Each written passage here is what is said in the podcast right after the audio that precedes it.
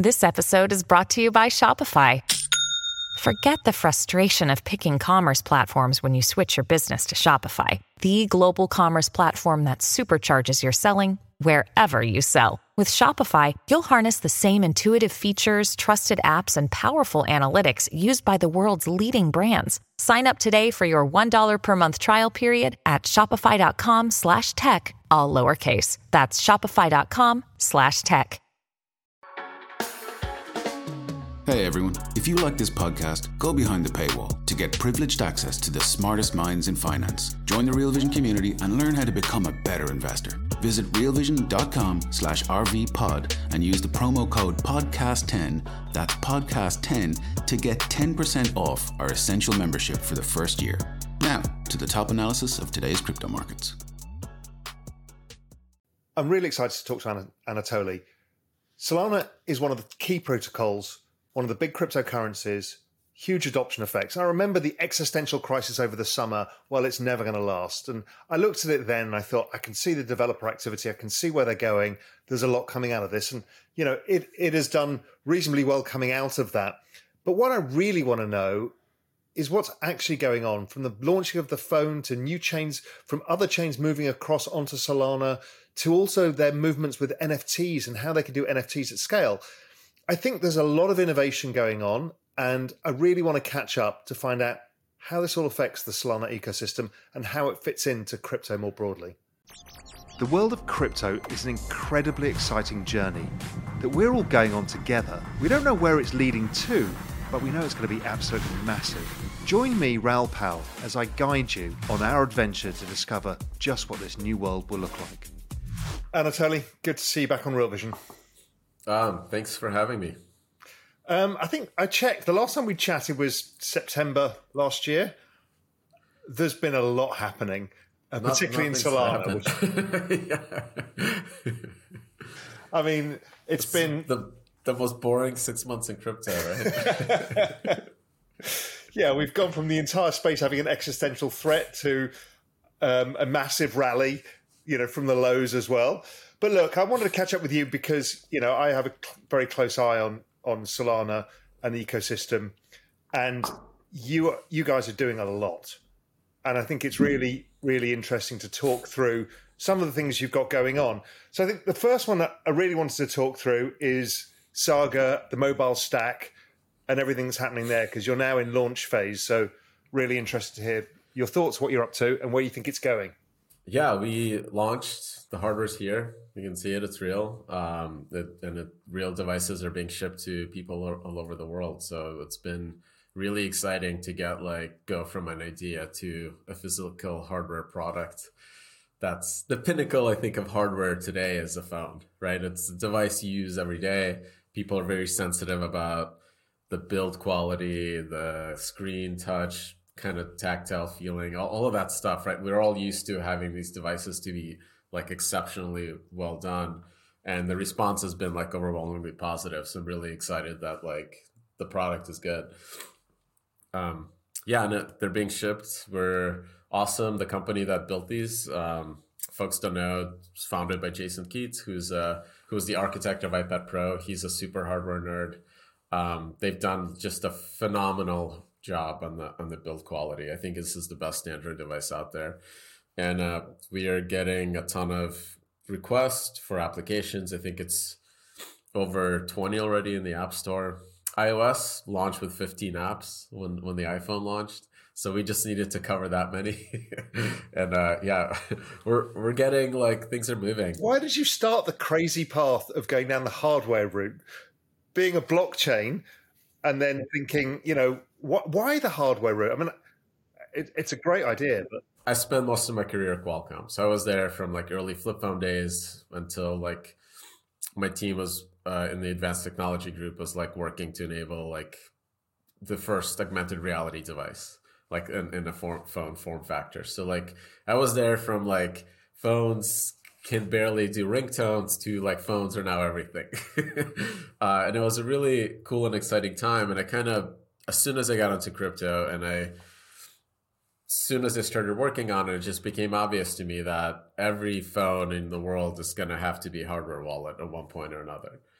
Um, that's just inevitable. And the technology to do that, interestingly enough, I I know my close friends worked on that to enable that. Like the ability for this phone to prevent Android from seeing what's on the screen for like a secure display, from prevent from the operating system from seeing your touch inputs on the keyboard, like a secure keyboard, to the signing, like the signing secure element, which is stored in a, a they were like defending it against electron microscope scoping, like attacks, like scraping it, like re- really crazy stuff. All that stuff is here. It, it was already basically, this technology was already there, you know, in twenty seventeen. So I just immediately thought that eventually every phone in the world is going to be, have to be a hardware wallet, like equivalent capability. So we, I met kind of, I started asking like, you know, investors and friends, like, hey, what if we built a phone? Do you guys know anyone that knows the O E M side of the business? And I talked to like a bunch of the big companies and eventually met Jason Keats, who is himself, he was like employee one or two at Essential, which is like a Android startup that built awesome devices, worked at, uh, at Apple and wanted to build uh, a phone himself. So we kind of melded minds like, okay, we can build a, you know, kind of like the Tesla Roadster of Android phones. It's an awesome device, but it's also, I think, needs like a soul, you know, like it has to have something that isn't just Android. And I think part of that is got, it has to be Web three and crypto and getting developers excited about um, an open app store and getting users excited about like hardware security for their self-custody. And I think the combination of those things are create really, really cool user experiences for Web three. Um, there's videos of like Phantom, they're working on, um, like we added like a couple features to make the experience even better than it is today, where you can look at their video. It's like just like Apple Pay, a little slider from Phantom like slides up from the bottom to the, you know, halfway to the screen. You tap the fingerprint scanner in the back, it signs and like transaction goes through like almost instantly on Solana. Um, as fast as Apple Pay. Like if you compare it, it's like it's as good. That that to me is really, really cool. And you have that those kind of wonderful user experiences with hardware security and like a real app store for Web three. I think that's kind of like the start of it, you know. And are you thinking that it's only going to be Solana, or it will be Web three native in however it works? This is a huge undertaking and a lot of, and very risky, like implementation wise. Not just people hate the product and buy it, that's just one thing, but like even just execution is massive undertaking. So we basically cut all features except what's necessary to, to ship, um, which meant we're not experts on Ethereum and Bitcoin and all these other networks. So we just basically just ship Solana, but we're adding support for curves, for Bitcoin, for Ethereum, for all these other networks. And then people will be able to write wallets and interact with the, interact with the seed, uh, the seed vault and sign Bitcoin transactions in the same way. And like, you know, we don't really care. Like from my perspective, I'm, um, I'm more of an open source maximalist than I am even a Solana maximalist. and and how do you integrate Solana within that as being like the core tech for some of this as well? Because obviously you don't just want to have a Web three phone. You want a phone. Yes, it helps the whole ecosystem, but it needs to weave, weave Solana into its kind of core infrastructure. You don't actually need to weave that much. What I want is actually like whatever A P Is that we need for wallets to be able to have that like awesome U X for signing, whether it's interpayment and stuff like that, I want that to be open. Like the problem isn't is like when you look at like the Google ecosystem, even though Android is open, G M S and like Google Pay are closed sandboxes. So you can't plug in your own payments infrastructure into, into the Google mobile stack. Um, you can't plug in your own app store Uh, like through their A P Is in the open in the open world. You have to work with an O E M to do that. So like same thing with Apple. Apple's even worse, right? There's if we could if we could like ship an iOS device with changes, we would totally do it, but zero chance of that happening. If you try, they will come after you. like it's, so like that that that's the problem, right? It's like, but what we want is this thing to be open. And whatever A P I Solana needs, Solana itself is open. So everything's open source. Everyone else will be able to plug in their own infrastructure if they want to. And kind of, and this can be an open platform for a lot of users. Obviously, because we're shipping, we're experts in Solana, things are probably going to move faster. Features are going to be added faster on Solana. But like if there's, you know, whoever else, like the Tezos team gets really, really excited about it and wants to work with us, we'll definitely like, you know, the book is already open, but we'll like help them. We'll unblock them wherever we can. Hey, everyone, we're going to take a quick pause and hear a word from our partners. We'll be right back. When you need mealtime inspiration, it's worth shopping Kroger, where you'll find over thirty thousand mouthwatering choices that excite your inner foodie. And no matter what tasty choice you make, you'll enjoy our everyday low prices, plus extra ways to save, like digital coupons worth over six hundred dollars each week. You can also save up to one dollar off per gallon at the pump with fuel points. More savings and more inspiring flavors make shopping Kroger worth it every time. Kroger, fresh for everyone. Fuel restrictions apply. And how are you finding the industry, you know, the other other wallet providers or just other people in the industry, how they own the N F T marketplaces and all of this stuff? Yeah. What's the, what's people their reception so far? People definitely get it. Like everyone in the industry gets it. There's just kind of, for folks that don't understand why it's so such a pain in the ass to work with the big app stores, it really goes back to, I think, what people think of software and digital goods in general. Like you can't really buy a copy of Windows in a box and like own it and then give it to your friends, right? Or sell it on eBay. Can't really do that anymore. You sort of can, but like with Windows, you barely can. You definitely can't do that with like a video that you buy on Amazon or like a, you know, a song on iTunes. You don't actually own that di- digital content, even though you bought it and it says, you know, buy to own. You don't actually own it. You can't transfer it. There's no markets for it. Right. So these are goods that you're effectively renting from these giant kind of conglomerates. And that means that their models for their business models are designed around extracting rent, like value from that rent. And the way that that works is that if you own the content and you're on iOS, you can sell the content to all the folks that have Apple devices, and Apple lets you do that, but they want thirty percent of that. And thirty percent is an insane tax. It's a massive sales tax, right? It's like absurd. uh, there would be a revolution, right? Like there were, the revolutions were started over lower taxes than that. so, so it's a massive, massive tax, but all the content producers are able to pay it because they own the content and they're renting it to their users. So they don't really care. Like they, they get more revenue, more profit, so they're willing to do it. But with Web three, the marketplaces don't own the content. Magic Eden doesn't own any of the N F Ts. They can't add a thirty percent tax in the iOS mobile experience and charge their iOS users thirty percent more or eat that cost themselves because that would wipe out their profits. Their their fee is like two, three percent, and people argue about that. But it's literally ten times less than that, right? So that's kind of the fundamental problem is that like the business models are set up around like users not like renting the content and the value extraction coming from that instead of content truly be owned by users and freely tradable and exchangeable. That's that's really, I think, the heart of Web three.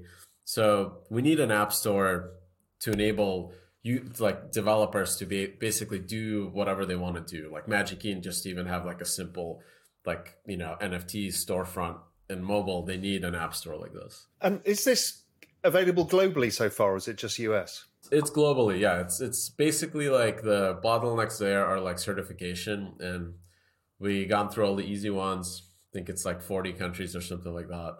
And there's some that are very huge pain in the butt, like South Korea. Basically, have to be Samsung to get certification through. In India, you have to make the phone in India. There's some ways to kind of get like the final pieces put together there and stuff like that.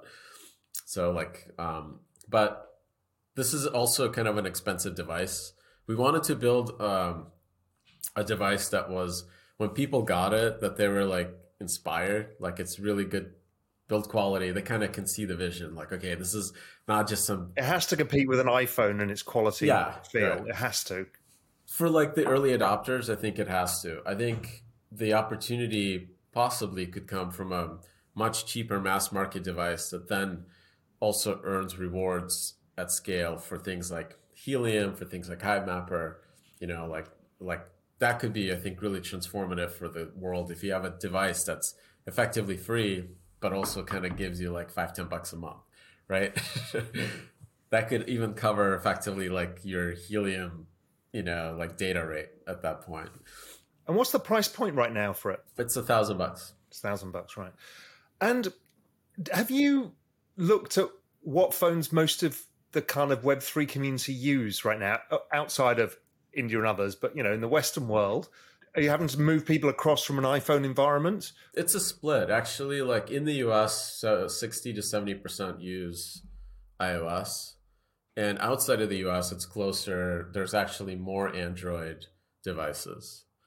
So uh, Apple has like pretty, it's pretty dominant in the United States, and a lot of users in the U S are like, you know, religious about it. But I don't think I've ever seen anyone tweet except for this device that they're willing to switch from iOS. So a lot of people actually care more about crypto than they do about Apple, which is kind of interesting. Yeah, although, you know, everything I've got is integrated in Apple. So the only way it works for me is, and most a lot of people have this, is just two phones. It's like one for your Web three life because it makes it easy, because it's a nightmare otherwise. So if you solve making it easy, and then you can still keep your Apple Music and everything else elsewhere. The thing is, like, this is a Google-enabled phone too. It has G M S and all the services. So if you're like me, I have an iPhone that has, they use Chrome for my browser, I use Gmail for my mail app, Google Maps generally for maps. Like you kind of like, when you make the switch, the only difference, like, which way you got to slide up to find apps. That's, that's really, that that's about it. So for like, for a lot of users that are, I'd say, like, don't use the defaults on iOS, I think the switch is basically negligible.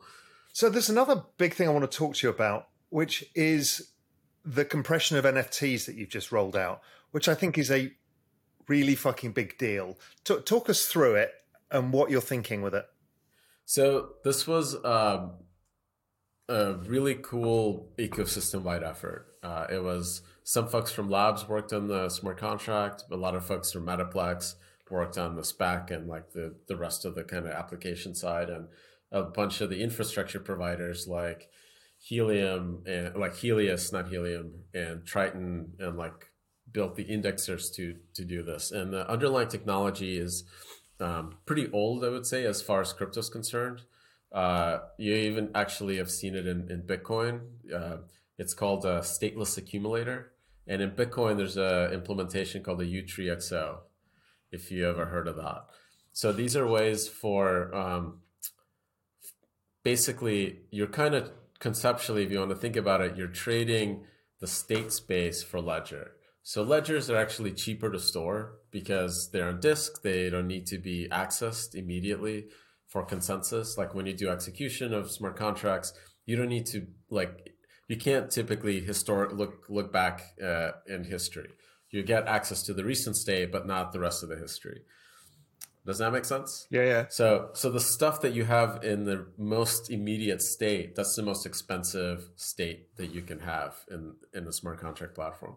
So the way stateless accumulators work is you store a Merkle root or some kind of accumulator, could be other fancy cryptographic thing, but Merkle roots work great. That's what we use. They're very simple and very fast. And then you track updates and changes to that Merkle root through transactions that post the proof to the state and then the new state, and it recomputes the proof and updates the Merkle root. So all the information you need to reconstruct the root and the entire kind of tree is in the ledger. So if you play it back, you can reconstruct the entire tree, but it's not stored in that immediate state. So indexers like Helius and Triton and all these other folks, as they're playing the ledger for their R P C infra, they produce all these witnesses and stuff, and they maintain a larger portion of the state and serve it to the users like Magic Eden and so forth. But validators that are running the chain and doing all this consensus work don't have to store that entire thing in the immediate, in like in RAM, effectively, right? In that really fast, access, accessible storage, can get put on tape drives for all we care. Right. So like that, that's really, I think, the trade off, and that dramatically cuts costs on the the amount of like how, how much it costs to actually update and store and deal with these things. So the price to mint N F Ts is now the cost of just sending a transaction and modifying a state root. That state root is very cheap, doesn't allocate any more state once you allocate that tree. And it becomes uh, about, uh, the cost drops to like about one hundred thirty, one hundred fifty bucks to mint a million N F Ts. So that changes the game for N F Ts, I think, because we all know that N F Ts are not just about art, P F Ps and everything else. Is, you know, it's a contract that can now operate at scale for low cost, ticketing, all this stuff. Where are you thinking this is going and who's getting interested in this? Because I think it's a huge breakthrough. Where I think like the early adopters of this have been um, like, it's still Solana smart, smart like applications, but one that's really interesting is Dialect. They're basically like built a messaging app. In that messaging experience, every sticker pack that you use in messaging is it's an N F T, and they constantly do mints and people collect all these N F Ts from all these like famous creators and stuff and trade them. And it, the user is not aware of the gas costs. Like in the U X, you're sending like a smart message where I can request an N F T from you or send you a payment like you would send cash in iOS, right? If you ever use their, their like cash application. And then that user experience, the user just sees that message, they click the button to sign. It like all happens behind the scenes. There's no gas. You're not dealing with this complex thing. Okay, what am I supposed to pay? How much? Like it just happens magically. It feels like a Web two app, but everything is trustless. Like all the all the actual ownership, everything else, everything is done with self-custody. It's really, really cool. So like that kind of user experience, I think, is enabled by this massive price reduction. The other one that's also in the similar vein is called Drip House. They've minted, I think, over a million of these compressed N F Ts, something, something around that order. Um, and they're kind of running a subscription service for like N F T users. So you get like mints every week. Um, and people get these N F Ts from all sorts of other artists. Uh, and they've minted over a million. And that's been pretty cool. I think their estimation is they've onboarded like one hundred fifty thousand humans, like people in in like about a you know span of like three, four months. It's been really, really cool. So for them, that price reduction allowed them to just scale up how many of these N F T drops that they're doing.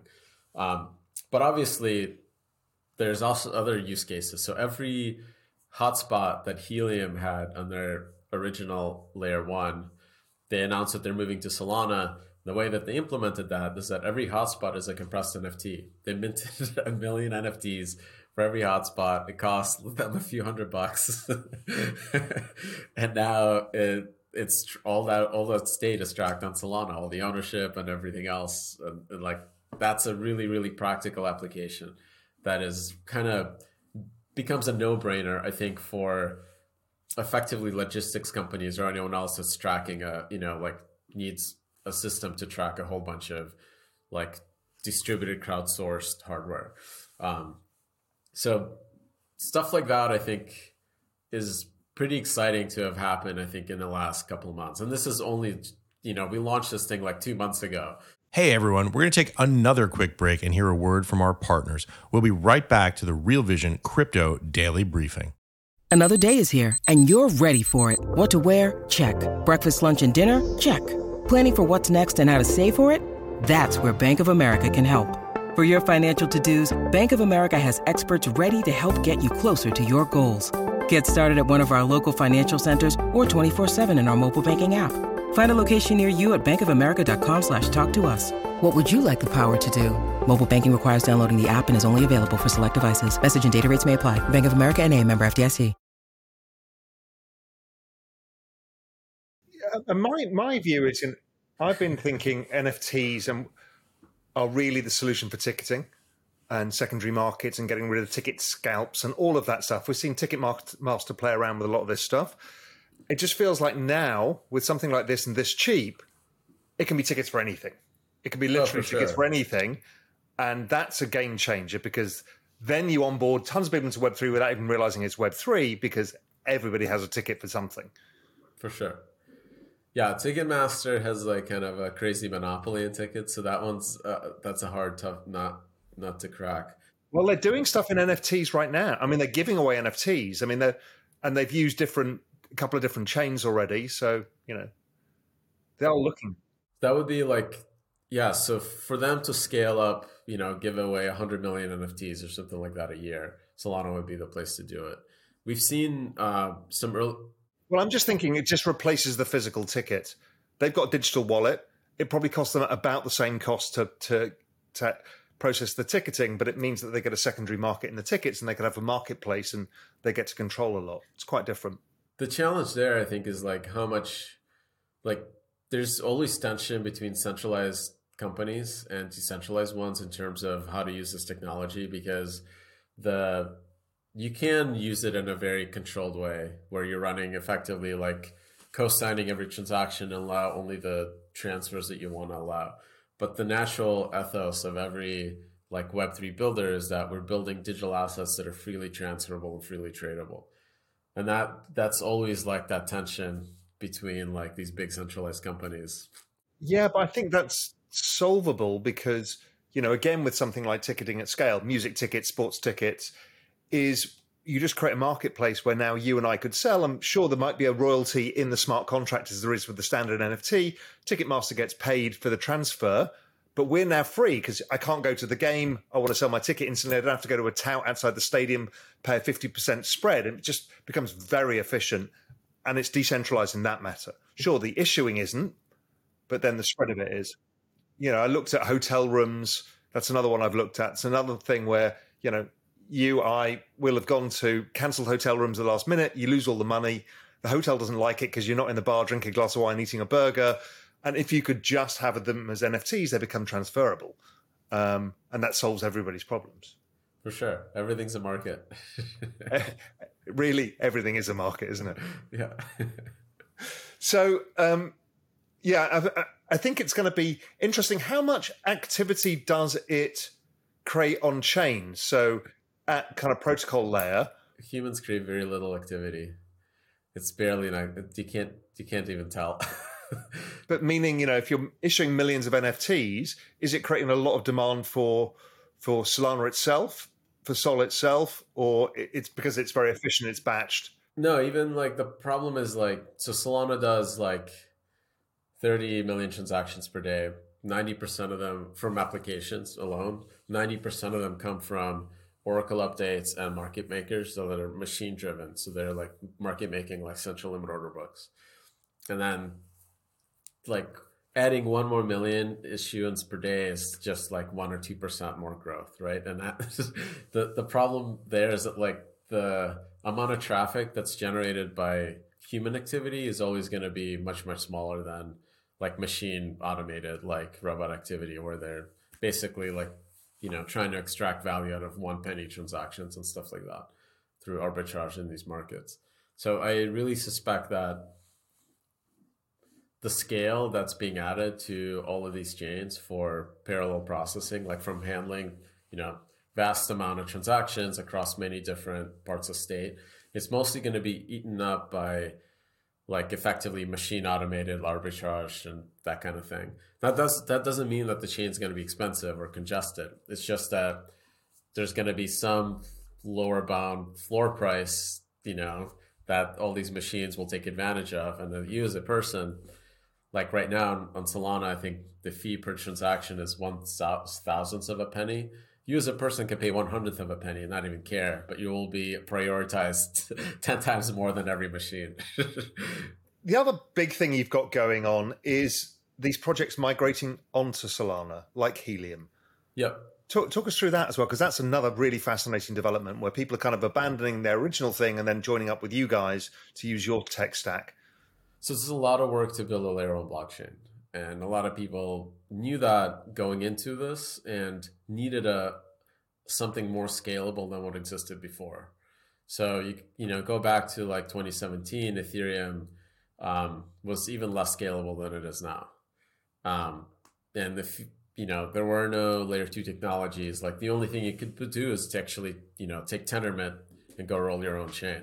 So a lot of folks did that. And when you actually get to a certain scale, like Helium did, tracking a million devices on a kind of your standard roll your own blockchain, it's quite expensive, like um, internally, operationally wise, because um, it's a complex technology. You have to have like a really smart team of dedicated engineers that are constantly unblocking all the bottlenecks in these systems, making them cheaper, faster. And at some point you realize that like that's not your core business. You know, for them, they care about wireless technologies, right? They'd rather have those engineers working on five G, things like that. And that is our core business. I love, I love making blockchains cheaper and faster. And you also know the telephone business, the, the phone business as well. So it kind of works for you perfectly, right? Yeah. I mean, I would rather work on blockchain than radio protocols. So I know exactly what I want to work on.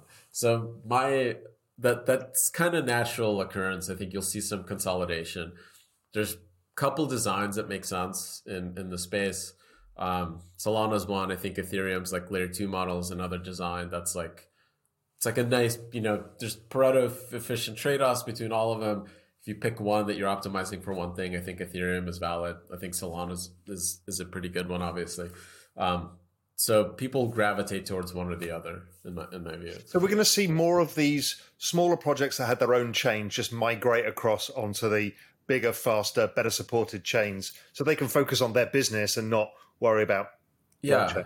If they're hitting scale like Helium did, like with you know hundreds of thousands of users, millions of assets being tracked, um, it becomes a big undertaking to to run your own. You could, you could always use Tendermint for small scale projects. I mean, that's battle tested, awesome technology. It's kind of like, you know, think of Apache from the nineties. Like I want to roll my own website. I'm going to spin up Apache and not worry about it. It's single server with, with like C D B or something simple or SQLite. That's like a, probably the most dominant website, like the way to run a website right now still. Right.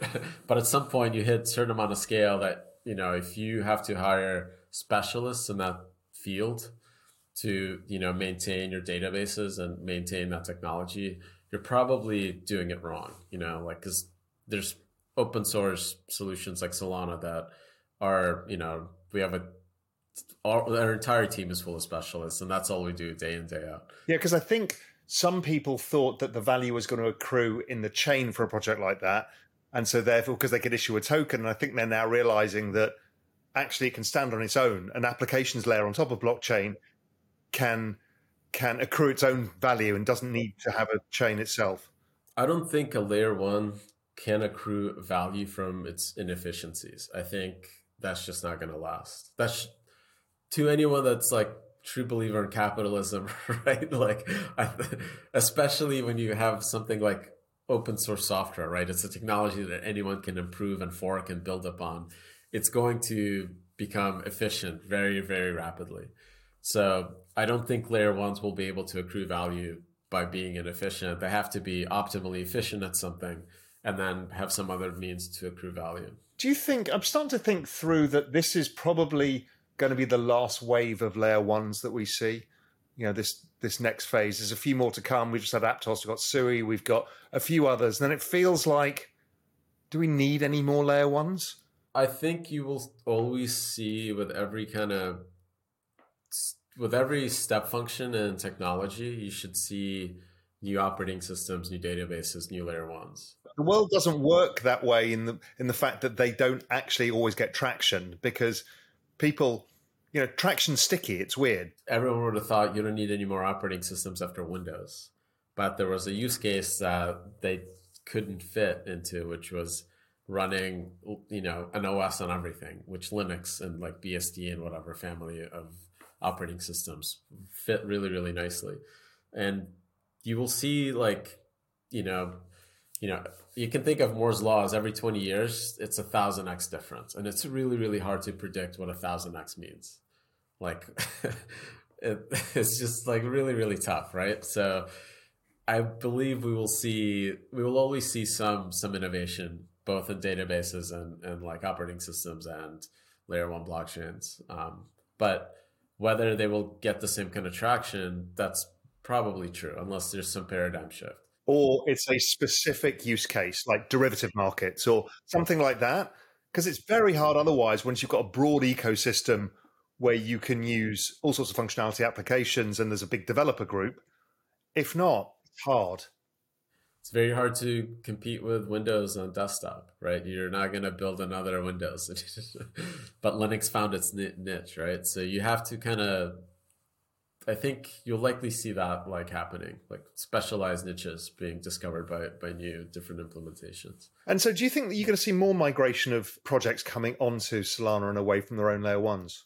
Yeah, so Render, to, like they didn't run on layer one, but they also want to migrate to Solana because they want kind of the same cheap, fast transactions to handle a larger set of devices and, and data sets on chain. So I'm hoping, right, obviously, this is what we built Solana for. But as we see, I think crypto will definitely have traction in infra and like in, in like kind of crowd-based or whatever you want to call it, large-scale coordination of infrastructure like Helium and Render.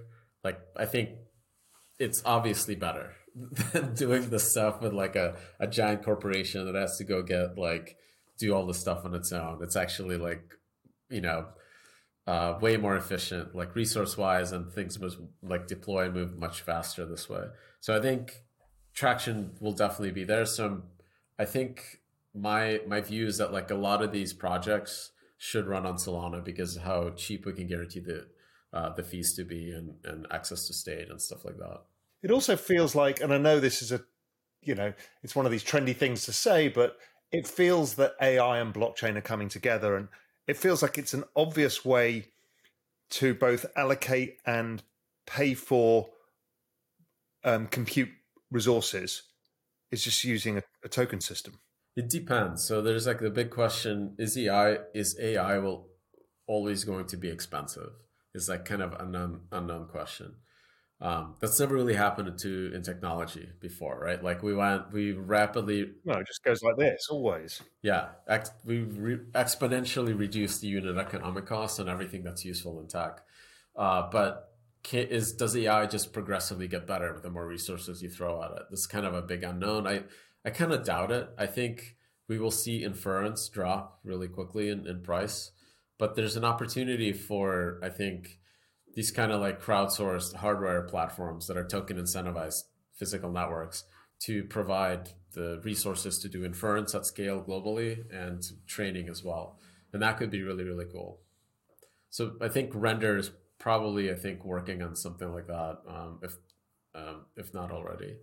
Um, the other thing is, uh, I remember over the summer when everybody was um, getting ultra bearish over everything. Um, and one thing that stood out to me was the amount of de- developer activity in Solana, right? It was it was a true north for me when I was looking at it. It's like, this is fucking insane. You know, it was trading at nine bucks or wherever it was, and this massive developer community was remaining vibrant. Your hackathons just seem to grow and grow and grow. I'm not trying to be this, this is not a Solana promotion piece, but it just, you know, I'm I just observe it, and you guys are just doing an astonishing job with getting people to do stuff. Well, I think it's really, really hard to build a blockchain, and you have to optimize for cost, right? Like the cost of transactions, cost of state, uh, throughput and finality, and the size of the network. And like we've, I think, been pushing on all of those fronts, and it's a huge engineering effort, and we've done pretty well. Like I think it's the second largest Uh, smart contract platform by um, node count. So like in validators, in terms of validators. So there's massive decentralization, a lot of throughput, very low fees. And developers see that as kind of an unlock to do something that they couldn't do before. And that's really, really important. You know, like it's really, really hard to sell to devs. You have to give them like a tool that they can't get anywhere else. That's kind of like the key part. Can you give them something that they can use as like a superpower that they can't do anywhere else? And uh, few technologies do that. I think Solana does that with with its low fees, that devs can just kind of like, okay, at very, very cheap fees, fast transactions, what are the applications that I can build there? You know, they kind of start, you know, thinking about really cool things. And that that's, I think, the stickiness is... Um, It's not because the chain is like has super great developer experience. Like it, in fact, like the joke is it's like eating glass, and that's because like the sacrifices that we had to make to to like make the chain as that fast meant there's more complexity in the runtime, or there's more developers have to do more work to take advantage of that speed, right? Like it's not. Um, it's not easy to build something really fast, like in software, because of how complex the hardware is. You have to actually like write the software as a very thin layer on top of these very complex C P Us with multiple cores and big little architectures and caches and all this other stuff.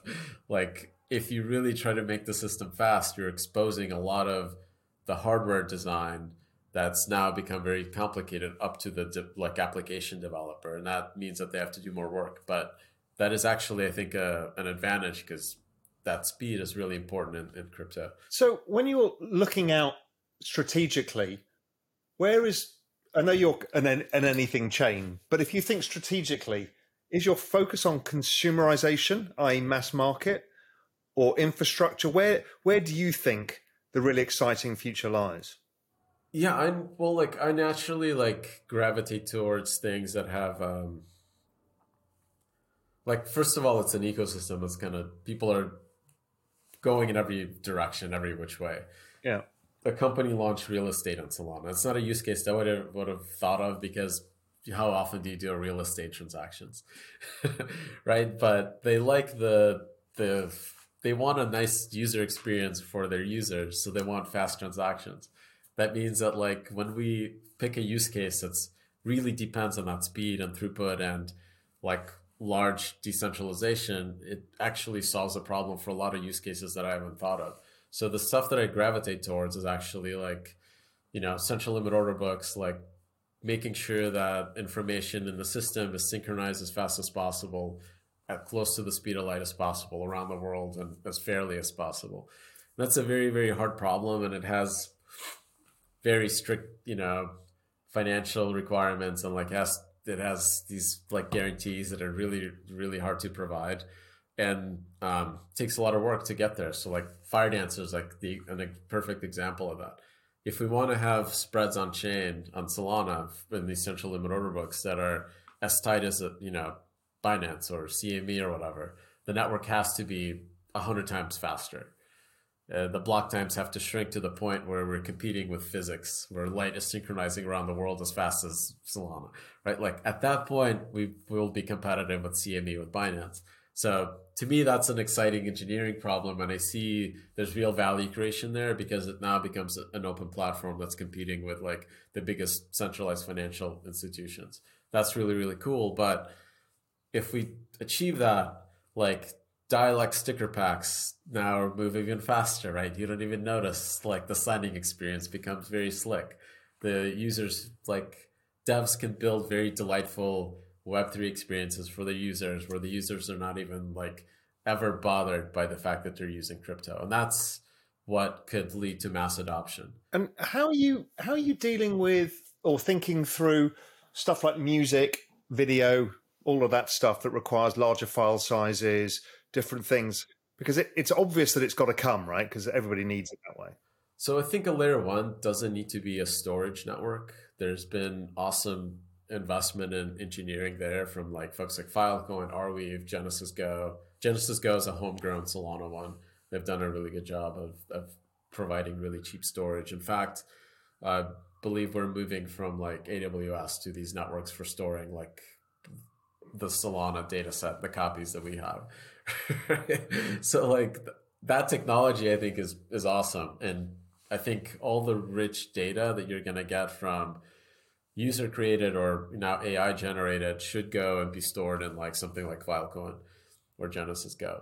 Um, and Solana itself is there, um, is the metadata layer. It's just tracking who owns what. And that's a very important layer. You know, that's basically where vast majority of the work in like a big Web two company comes from, is working on the metadata layer, not the object storage. And are you seeing people moving in the direction of these big consumer applications? I mean, I mean, the monster is like, you know, we've seen how big YouTube is. We see how big, you know, Spotify is, all of these things where, you know, these big cultural phenomena, music and video and stuff are huge. Are you seeing people starting to understand that all of this can go on chain and it can create a different set of outcomes? Or not yet? Not yet. I wouldn't say yet. I don't think there's anything close to a competing TikTok or YouTube and Web three. Even though I think the technology is there to do it, um, you have to convince creators and users that it's, it's worthwhile. I kind of think it needs to come from the Web two companies themselves. You know, is they're, they're going to have to learn to destroy themselves. You know, I knew the guys at Google pretty well, and they were all scared of disrupting themselves until Microsoft came and pressed the nuke button, and they're like, fuck, we probably don't have an ad business anymore. We need to, you know, and then they'll be less scared of Web three because they were so scared of it because of it. So I feel like th- there's lots of Web three teams in all of those big Web two players, and maybe. I'm very skeptical. I I think um, these businesses, the V Ps there, see like real revenues, right? They make billions of dollars from advertisement and all these other business models. For a company the size of Google or Apple, they have to see a billion dollar businesses in Web three. And we're just not there yet. There's no like way for them to run a playbook and get to a billion dollars or acquire somebody that's making a billion dollars in, in Web three. I think the likely outcome is that like OpenSea, Magic Eden, the marketplaces that have real revenue right now, um, I don't know how profitable they are, but look, you know, let's hope that they're very, that they're somewhat decently profitable. They should be the ones that now go to the next level, reach out to creators and like start establishing like these pipelines, and then Apple or Google acquires them. that that's like the more likely scenario of how the a big web web two company gets into web three. But even that, I think, is still a ways out. Reality, I think we probably need like twenty companies the size of OpenSea, Magic Eden for one of them to get to that next level. And the other thing I've been thinking through is obviously the digital I D. That's that's one missing part that we need to operate across all of this system, and particularly with A I and all of that. How are you thinking through that, or what are you seeing? The zero knowledge proofs to generate, I think, kind of secure digital kind of attestations. Um, I think those are already there. Um, so you can do that. It's the adoption that's the hard thing. It's the adoption of incumbent players. So the, the problem, I think, is that like the way that the laws are written in the United States for like, you know, uh, O F A C checks and things like that is if you're every, every person, every participant, right, is responsible to do their checks. They can't outsource them. So you can't rely on somebody else's checks to do that, which is why like every, every time you onboard, you do another K Y C check, just super annoying. Um, I would guess that that might be fixable someplace in the world where they kind of a bit more forward thinking on the consumer experience. Maybe in Europe, they'll just be like, okay, everyone, you can all use a single layer. This is how that layer is defined, and then it'll get adopted. But yeah, if the K Y C layer can be governmentally run, then it's then it's zero knowledge proof behind that. It kind of works potentially. Act that requires an act of Congress, right? So the timeline on that is who knows. So, so that is my other question: is is what is going on in the U S re- regulation wise? It just it's, it's confusing. Just, it's really confusing. It just it feels like there's a bigger agenda here that we're not really seeing. What what's your take on the whole thing? Uh, if a democracy is not a shit show, it's not a real democracy. Right? Uh, I think that that's the real the real truth of it. You know, there's a lot of different opinions uh, in the U S on what crypto is, where it should go. But it's slowly, like, I'm actually pretty optimistic. Um, in the conversations that I've had with, like, folks in Congress, uh, they... there's a bunch of them that get it. They get the benefits of transparency and decentralization and all of that. Um, and they're looking for ways to actually do something substantial. And uh, my guess is there'd probably be like a stablecoin bill this year. And that could be a big unlock. Like if we could actually build businesses on top of U S D C, and more companies could issue their own stablecoins like U S D C, right? Fully backed, collateralized, you know, like you can actually start seeing the digital dollar adoption like globally. Like yeah re- really interesting. I spoke to the team at Franklin Templeton, right? It kind of feels like a boring old asset manager. No, I mean, they're running nodes all over the place. They've tokenized a, a money market fund. And I know, well, that's a stable coin. They said it's a stable coin when we get the regulatory approval for it to be so. Yep. So like if that happens, I think you will actually start seeing currency competition, uh, like with, like U S dollar will probably start competing very heavily on the consumer side with currencies around the world.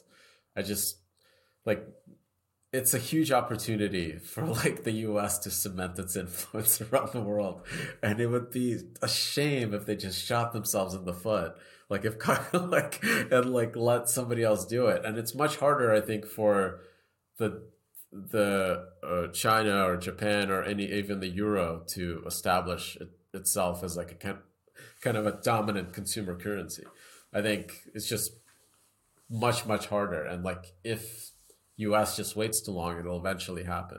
Somebody will like do the right thing, pass like laws and like get their currency digitized, and it'll be in every consumer application on the internet. Yeah, I mean, I mean, the world exists with some magical thing called the eurodollar, which nobody knows about, but it's it's a multi-quadrillion dollar market that's kind of unmeasurable, but it's the movement of dollars offshore outside the United States, and it's gigantic.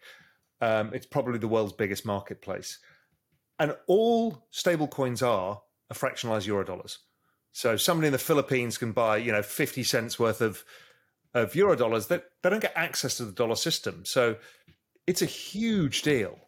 And the U S is going to have to cement its role, because if not, somebody else will take it. Yeah, I, I, it would be such a shame. Just like...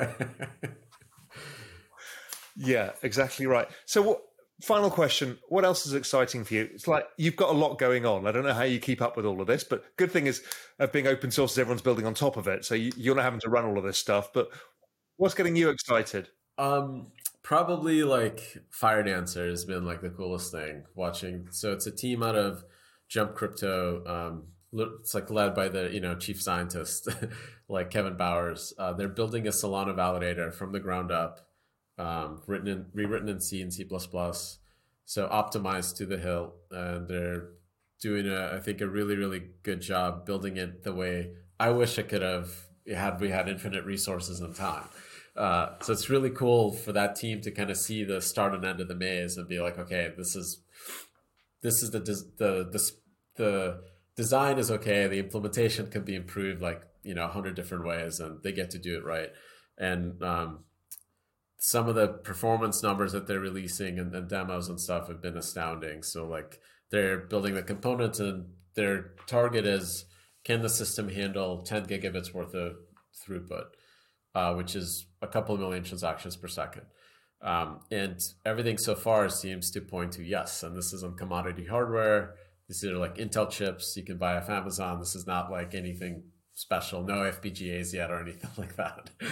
Um, so that's really exciting. And I think once they're done, um, and we start to see it in testnet and then upgrade to mainnet, that could be, I think, another step function for performance and cost. And could, it could get us to that like, holy shit, there's an open network run on commodity hardware that can give us like spreads as tight as Binance. That would be, I think, really, really cool. Fascinating. Listen, um, there's so, um, so much going on, and uh, there's a, definitely a lot going on in Solana. So well done. Keep your head down and let's keep going. For sure. Thank you so much. Yeah, re- always appreciate talking to you. Okay, as ever, quite a technical conversation with Anatoly. But the point being is that there is a huge amount of activity and innovation going on within Solana. And I think that's the key thing. If you think about network effects, it's not only the number of people who use the network, but it's the interconnectedness, the applications layer on top. And you can see that Solana has a very robust applications layer, second probably only to Ethereum itself. And that's why it firmly remains on my radar screen as we see how it grows out. I'm also really interested in the mobile phone. Now, I'm an Apple user. Would I get rid of my Apple phone? Almost impossible. Could I have a second phone to navigate my Web three world? Yeah, I'm actually very interested in that. And as Anatoly said, it's the build out of the first iteration before it kind of opens up for the broader Web three world. And we can finally have that Web three mobile experience to help scale this even further. So super interesting. And let's keep following this story as it goes along. What's up, revolutionaries? Thanks for tuning in. For more content like this, head over to real vision dot com and get unfiltered access to the very best, brightest, and biggest names in finance.